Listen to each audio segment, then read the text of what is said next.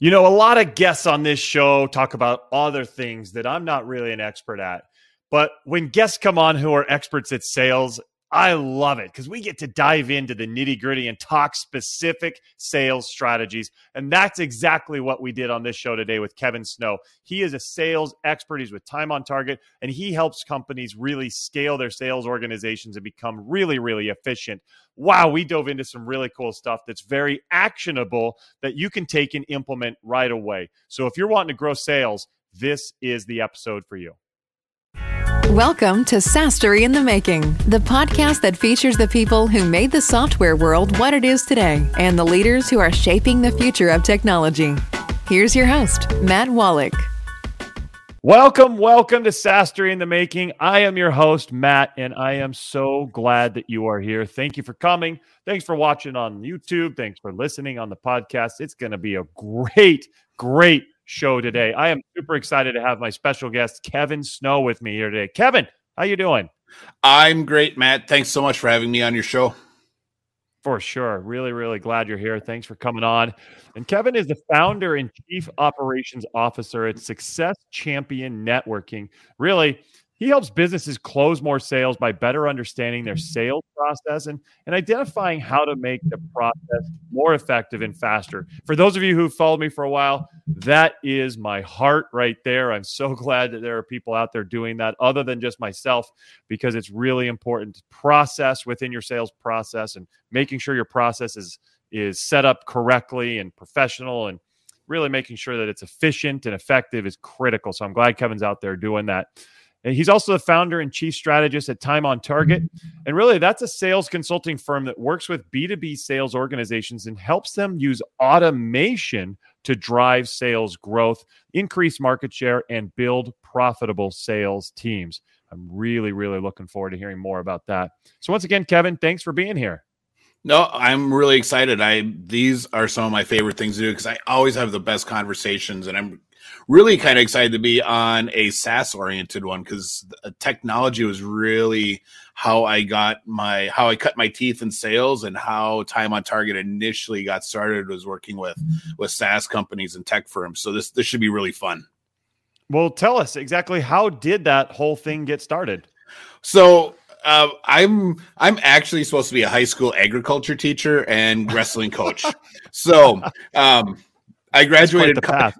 Yeah, you know, and I'm, I'm so happy that I, I paid for a college education that I didn't use for anything. But I, um, yeah, I, I graduated college and I had a job offer to teach high school, uh, which was cool because I really wanted to do the teaching thing and the coaching thing. I was a college wrestler, all, so you know, being able to continue doing that was was big for me. Uh, and the job offer that for that was nineteen thousand um, a year. Wow. And then I I had a job offer for a uh, kind of a hybrid position, account management, sales position with a uh, a mm-hmm. Fortune 500 long distance company that did you know frame relay T1s. They worked with all the big companies around the world, uh, paying thirty nine thousand dollars a year plus commission. And I'm like, huh, I have rent to pay and I have school loans. I I'm moving and I'm taking a sales job. Uh, so yeah, that's how I got into sales. And then from there, it was you know selling with them. I sold with Nextel when they launched their walkie-talkie phone thing. Uh, was number one sales rep for them for a while. Went to one of their a couple of their agents. Helped launch some indirect uh, programs for their agents. Uh, did managed service provider sales sold Salesforce when it was back when it was sales, salesforce.com. Uh, wow. Uh, so, and uh, so, yeah, I was, did all my real selling out in the real world in tech. And, you know, and it was really for me a big part of how I learned to sell. And because I'm, I'm a, if you're familiar with the disc profile, I am a high C. So I am all about details and why things work and how things work. And I, I need to know everything. Uh, mm-hmm. Uh, so I originally sold that way too. It's like, here's all the stuff, you know, here's all the features and here's what it can do. And that that's not really the best way to sell technology. I learned uh, my, my first sales job was not successful. But once I figured out how to use you know how I sell as a high C and use my superpowers effectively in that sales process to be able to then apply features to how they can impact that client. That was like a huge turning point for me. So when I got into time on target, I launched time on target Target. Wow. All right. So we're not going to be able to talk today. Um, awesome. Good timing. Uh, so when, when I launched my company, my focus was actually going into tech firms and helping them bring on salespeople. Hmm. And helping them hit that, so you know, they're at that growth point. It's like, oh my god, we need salespeople because I'm can't do it all, but I don't know how to do sales, so I, I need Kevin you know, I need Kevin to come in and help us launch this so it's successful. Uh, unlike most sales or most small businesses that just go out and hire salespeople, and they're like, "All right, well, you were a number one salesperson at this company. Obviously, you can just sell our stuff, and you don't need anything from us. Go do it." And then it fails horribly. So we'd come in and we'd help them figure out, "Hey, how do we?" You know, how do we write a job description? How do we actually interview and hire the right people? Because that is a whole different process than you know hiring a, a developer or a tech or you know a front desk person mm-hmm. we taught them that we helped them figure out hey here's how you onboard and train your new salespeople we helped them map out the sales process piece we taught them how to actually manage salespeople for results as opposed to just managing for activity. And we went through that. And my company over time, we just you know, we've really focused on the tech firms, uh, the SaaS companies, cybersecurity, IT, all that type of stuff. But we discovered over time that there were parts of that process that were just really time uh, time intensive and were really the bottlenecks for us. So that's we kept niching down into the areas that we really loved, which is how we got to the sales process and the sales automation because I'm a high C and processes are fun. So I was all about, you know, being able to dive in and figure out, hey, how are your clients making those buying decisions and what's going through their heads and, and mapping that out and then mapping out the, the sales process so it syncs up with that. And then, oh, now we get to play with technology and throw that in the mix. So that's really where I am now with my company. And it, it's a ton of fun. And I love being able to help clients, you know, figure out how to do it better and then seeing them excited because they're getting results they hadn't gotten before. I think that's fantastic. And I love hearing about your evolution and how you changed from what you were originally going to do. I did the same thing when I started out being a consultant. My whole thing was I was going to do the sales for companies who mm-hmm. Had a tough time selling in the US. The whole point of it was I know they're international companies, they want to sell in the US, they're struggling, there's a cultural gap. I can yep. be that person that can bridge that and I'll just do the sales for them here. Really, really quickly, I learned well, in order to do that, they have to have a process that's already working over there, and I just have to implement the process, but they don't even have a process. So there's a ton of businesses, especially within my world, the SaaS world, who need that sales process and that foundation. I pretty much instantly pivoted into what I do now, which is coach software leaders, software founders on how to have a process that's going to be scalable and repeatable so you can bring on new talent, new people to come in and take over and run it. So yeah. I love that we have similar paths to figuring out what actually worked. Yeah, and I, I think it's really interesting. You know, owners and founders of companies have an unfair advantage over normal salespeople, and, and that advantage is that it's their baby. You know the mm-hmm. company and the product is something that they've developed and they're they've been putting their heart and soul into it. So when they're talking to clients they naturally have this passion behind their words and and the passion behind their body language. So they go in and they have conversations ceo to ceo founder to founder and you know and they're going to close things and it's going to be awesome and but they never pay attention to how they're actually doing it and what things my favorite question when i was doing the consulting was so what's the one thing that when you say it to a customer their eyes light up and you know that they got it and they've just figured it out and they're like oh i hmm I don't know. That's a really good question. I've never paid attention to what I said before. I'm like, all right, so this is going to be a long, this is going to be a long engagement. So we're going to be here a while. Um, that's but it's but it, it's really what gives you know we tell all our clients on on time on target side and on the success champion side that if you're the ceo you need to you're the number one sales rep. You need to be out selling. You're the face of the company. And if you're not outperforming your sales team you're not doing your job Yeah, I, I, love that. And that's something that I preach as well, especially when you're getting started. Software founders, you must be selling. You've got to be out there for a variety of reasons. One, like you said, it should be the easiest for you since you are the leader, you're the founder. But two, it's a great way for you to figure out what your market is asking for, yeah. to learn about them and talk to them and hear from them directly. But then three, you also are able to formulate the process so it makes it easier for the next person to take over. And you'll mm-hmm. know if they're doing it correctly or not because you've done it. And this is something that's really interesting and something that I preach. I'm glad you brought it up, Kevin, because software founders are able to achieve sales in many cases, but a lot of them hit a wall when they realize that they need to scale, that their time is running out and they need more people to do this for them. And I ran into this same wall. Bringing on somebody else, well, guess what? They will never have the same level of passion as you do as the founder. They'll never get to that same point. And so instead of passion, they must have a process. And this is something I drill into my clients. You've got to have a process that they can take over because they're not going to use the passion that you had. And you said the same word. They need a way, a method to follow so that they can continue to do the same things you've been doing, even sometimes unknowingly, like you said but that way it'll give them that path to get them where they have to be. I love it. Couldn't said it better. Yeah, it they they need a path and then they need the target. They need to know who to go talk to. You know, mm-hmm. I and on the I spent 18 years working with small businesses in the networking world, teaching them how to build business relationships, and now I'm doing that with uh, a new offering we're doing through Success Champions. But it, it, it amazes me when I'm talking to a business owner and I'm like, "All right, so tell me about who are your target clients. Oh well, we you know we can really work with anyone. All right, Let, let's work on that for a minute. Got to so, figure that out. Yep. Yeah, you got to be able to give them. If you're going to bring on salespeople, you have to tell them, "Hey, here's who you need to go find. Here are the specific people you want to target. They're in this mm-hmm. industry. They are at this level of development. They are have this title. They're doing this thing. Here are the issues they're having." Because that allows them to figure out what they're going to say and they can take then that that target. I call them a high payoff target when I'm working with clients, but they also go by you know avatar, personas, all those different terms.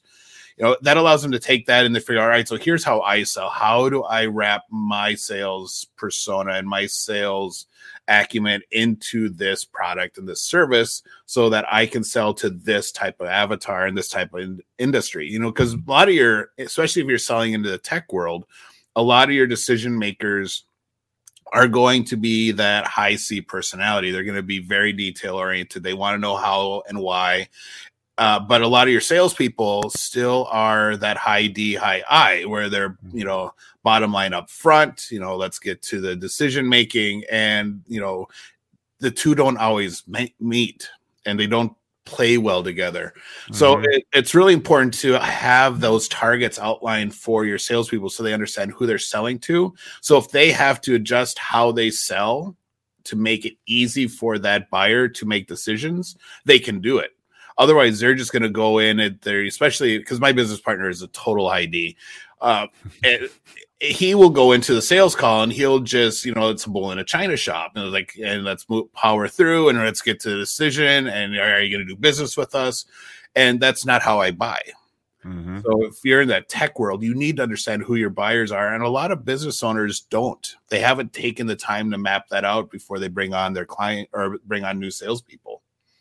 Oh, it's so critical. That's the first thing we start with is know your ICP, your ideal customer profile, know your buyer persona, your user personas. It's absolutely critical to start from there, not just for sales. It is very important in sales, but also in your marketing. You can also develop your product roadmap towards yep. that person. So it's so, so critical. I'm glad you, you you're mentioning that. I want to know because you, you talk about automation, sales automation. How are you defining sales automation? What is that so everybody can understand what we're talking about? Uh, so that can be really expansive depending on who you talk to. For me, the sales automation is really finding those repetitive tasks in a sales process that are taking up time, that are keeping your salespeople or the owner of the company from being able to do revenue generating activities. Mm-hmm. So it's I, I separate them out into two pools. It's either task oriented or it's communication oriented. So, you know, for a lot of companies, the, a lot of the task oriented stuff is re-entering client data into multiple systems. You know how do we automate that? Uh, but then on the communication side you know the big one i always use that everyone shakes their head in agreement at is the you know all right you've had the first meeting now you have to do the follow-up email. And most salespeople that's a friday morning friday afternoon thing for the previous mm-hmm. week. And it's just you know cut and paste except they don't always remember to edit the cut and paste. So I might be sending this, hey, this email is supposed to go to Matt instead of saying, hey, Matt, it's like, hey, Sue, you know, and then I have the wrong company name and you hit send, you're like, oh my God, what did I just do? And then it's too late. Mm-hmm. So a lot that. of, yeah, it happens all the time. I get them and I, and I, and I chuckle. It's really funny when it's on LinkedIn or one of those tools. Mm-hmm. I'm like, really? Yeah. But and so what we really do with our clients is go in and, and really once we've gotten those two, the buyer process and the sales process mapped out, then it's really diving in and figuring out, all right, so what's all the stuff that's happening for that salesperson, for the owner at each step of the way, and then figuring out, all right, so what things can we use technology for? You know, can we use technology for scheduling meetings so that you don't have to do the three emails back and forth? How do we do automated follow ups for that first meeting? How do we do automated follow-ups after you present pricing and a proposal? And what content do we need in those to help them move to that next stage of the buying process? You know how do mm-hmm. we utilize those just not as filler but actually as a tool that accelerates the process yeah, I think it's super critical because so many things can come up, especially when you're in sales. You got a lot going on. You got a lot of different things to take care of. You got a lot of different tasks to get through. And if you don't have something that's helping you with that, you're definitely just going to be behind in today's day and age.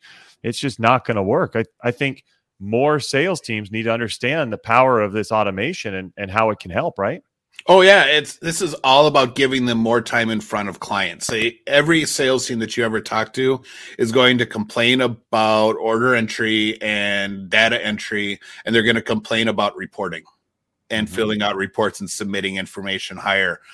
And automation is all about taking all that stuff off their plate so that it's easy for them to see data about their performance and to be able to understand what's going on with their pipeline. But it's also then easy for management at different levels to see, all right, here's what's going on in our overall pipeline and be able to make management decisions that's a key thing about CRMs and for from the mm-hmm. owner viewpoint is how I can actually see if my CRM set up correctly and my sales team is using it correctly, I can see and do planning based on what I should have for revenue coming in as opposed to living paycheck to paycheck and hoping, all right, mm-hmm. well, I want to do this, but I need to get this type of money first and not having an understanding of what may or may not actually happen. You know, salespeople are really good at saying, well, you know, I'm going to close this this month. Mm-hmm and it's because they don't have a good understanding of the sales process. Owners do the exact same thing.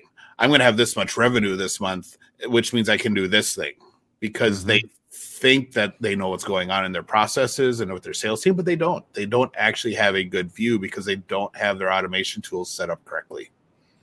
Yeah, that's that's very very true. So a lot of companies are missing that. What else are companies missing when it comes to growth and sales? Um, another big area that I find for salespeople that they're they're that's sucking up their time is content creation. Hmm. And not really understanding what content needs to be sent out at each step of the sales process. So you'll have this really great meeting with a client. You know, they come back, they're totally interested into what you do, they and they want to learn more well, now they're going searching through, you know, the corporate folders, looking for the right content piece. They're scouring the blogs. They're searching. They're spending time finding content that mm. that if the sales and marketing teams were collaborating and working together and communicating back and forth, marketing would already understand. All right, so we need these types of content pieces for each step of the sales process to help the salespeople push the right content to the the buyers because this is what they're looking for.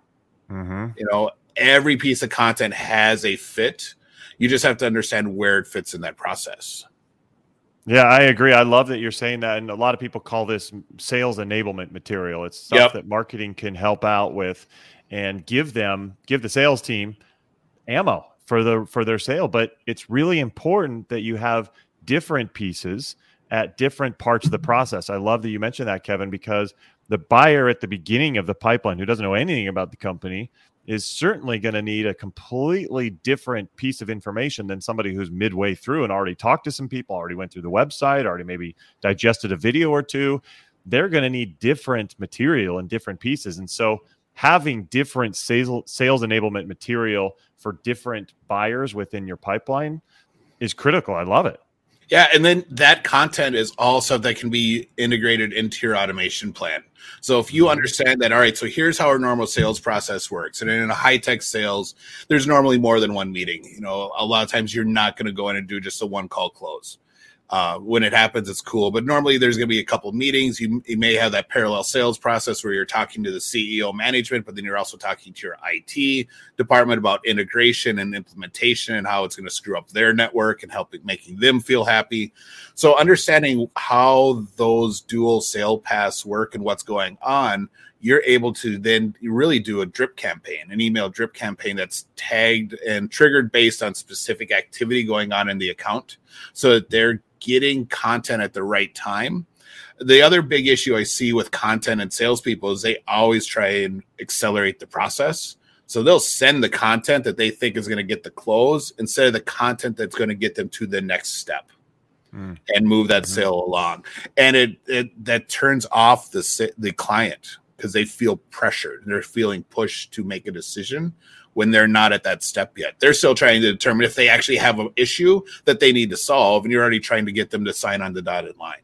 So having that all mapped out and automated helps keep the salespeople honest, and it helps keep your pro- your pipeline showing the right revenue projections going forward. Yeah, it's absolutely critical. I'm glad you brought that up. What advice, and I know you shared a lot, but just kind of wrapping up here, what other advice would you have for software leaders who are getting started and wanting to make sure they set their process up right from the start? You got to have conversations with your clients. You need to be able to talk to them after um, you need to talk to them after they say yes and they come on and start using your software. You need to talk to them uh, after they go through the implementation and onboarding process. You need to be getting feedback from them at all steps of the game so that you can continually be re-evaluating those processes and your avatars. You know, you even need to have those conversations with people that didn't purchase. You know, those people ten, can be depending on how the sales process went, those people can be a plethora of of data. And a lot of mm-hmm. times they're really happy to be able to help because there's, you know, when you say no to a sales guy, there's always a little bit of guilt. It's like, oh, I feel bad about saying no. But here's a way that you can now re-engage with them. Say, hey, we'd love some really cool feedback. You know, we're we're a growing company. We're trying to figure out these things, and you didn't purchase from us and we'd love to find out why and what we could have done better and how you know and this would be a great way it could help us grow our business. And that's a you know a great way to get re-engaged with them especially if it's been a few months. And you know there's a bun- been a bunch of changes with your product because you're mm-hmm. developing you're growing and you're, you have new rollouts to get them back engaged because maybe what they went with didn't work or at the time they're like you know not doing anything is the right choice right now and maybe that's changed. So it's a great sales tool but it's also a great way to fix your processes so that you have less of those happening. Yeah I, I love that. And reaching out to people who didn't close is really critical and there's really three results that can come from that and two of them are good. One result they might not answer and never get back to you or they say no i'm not going to help but the other two are good. One they offer help. They may not sign up for you, but they give you feedback. They tell yep. you what was right, what was wrong, and what didn't work, and you make changes to your process and your product because of it. Or the final one, they say, hey, well, maybe there is another chance for us to work together.